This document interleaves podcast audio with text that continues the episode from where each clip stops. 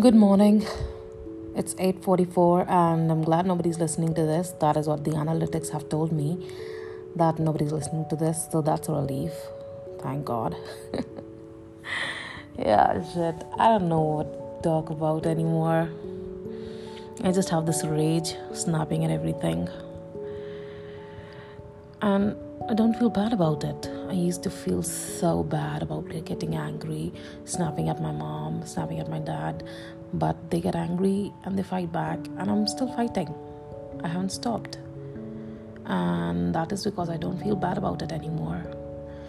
It's like I don't have to explain anything to anyone. I'm like a 30 year old woman who wants to do things but can't because of all the nurturing that she has had throughout the years and it feels that leaving now is breaking myself if that makes sense.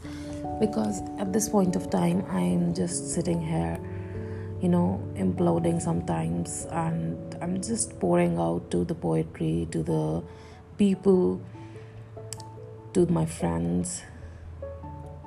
And that feels good for a moment but then every night I wake up at 3, not knowing what to do.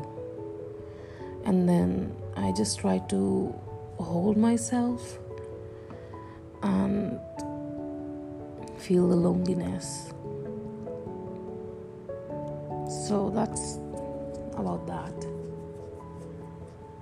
How the hell did I get this sad? I don't know.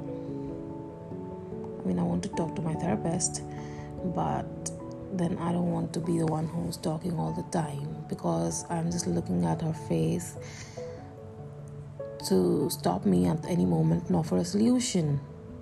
But she's just there sitting and listening. I don't want her to listen to me, I want her to help me.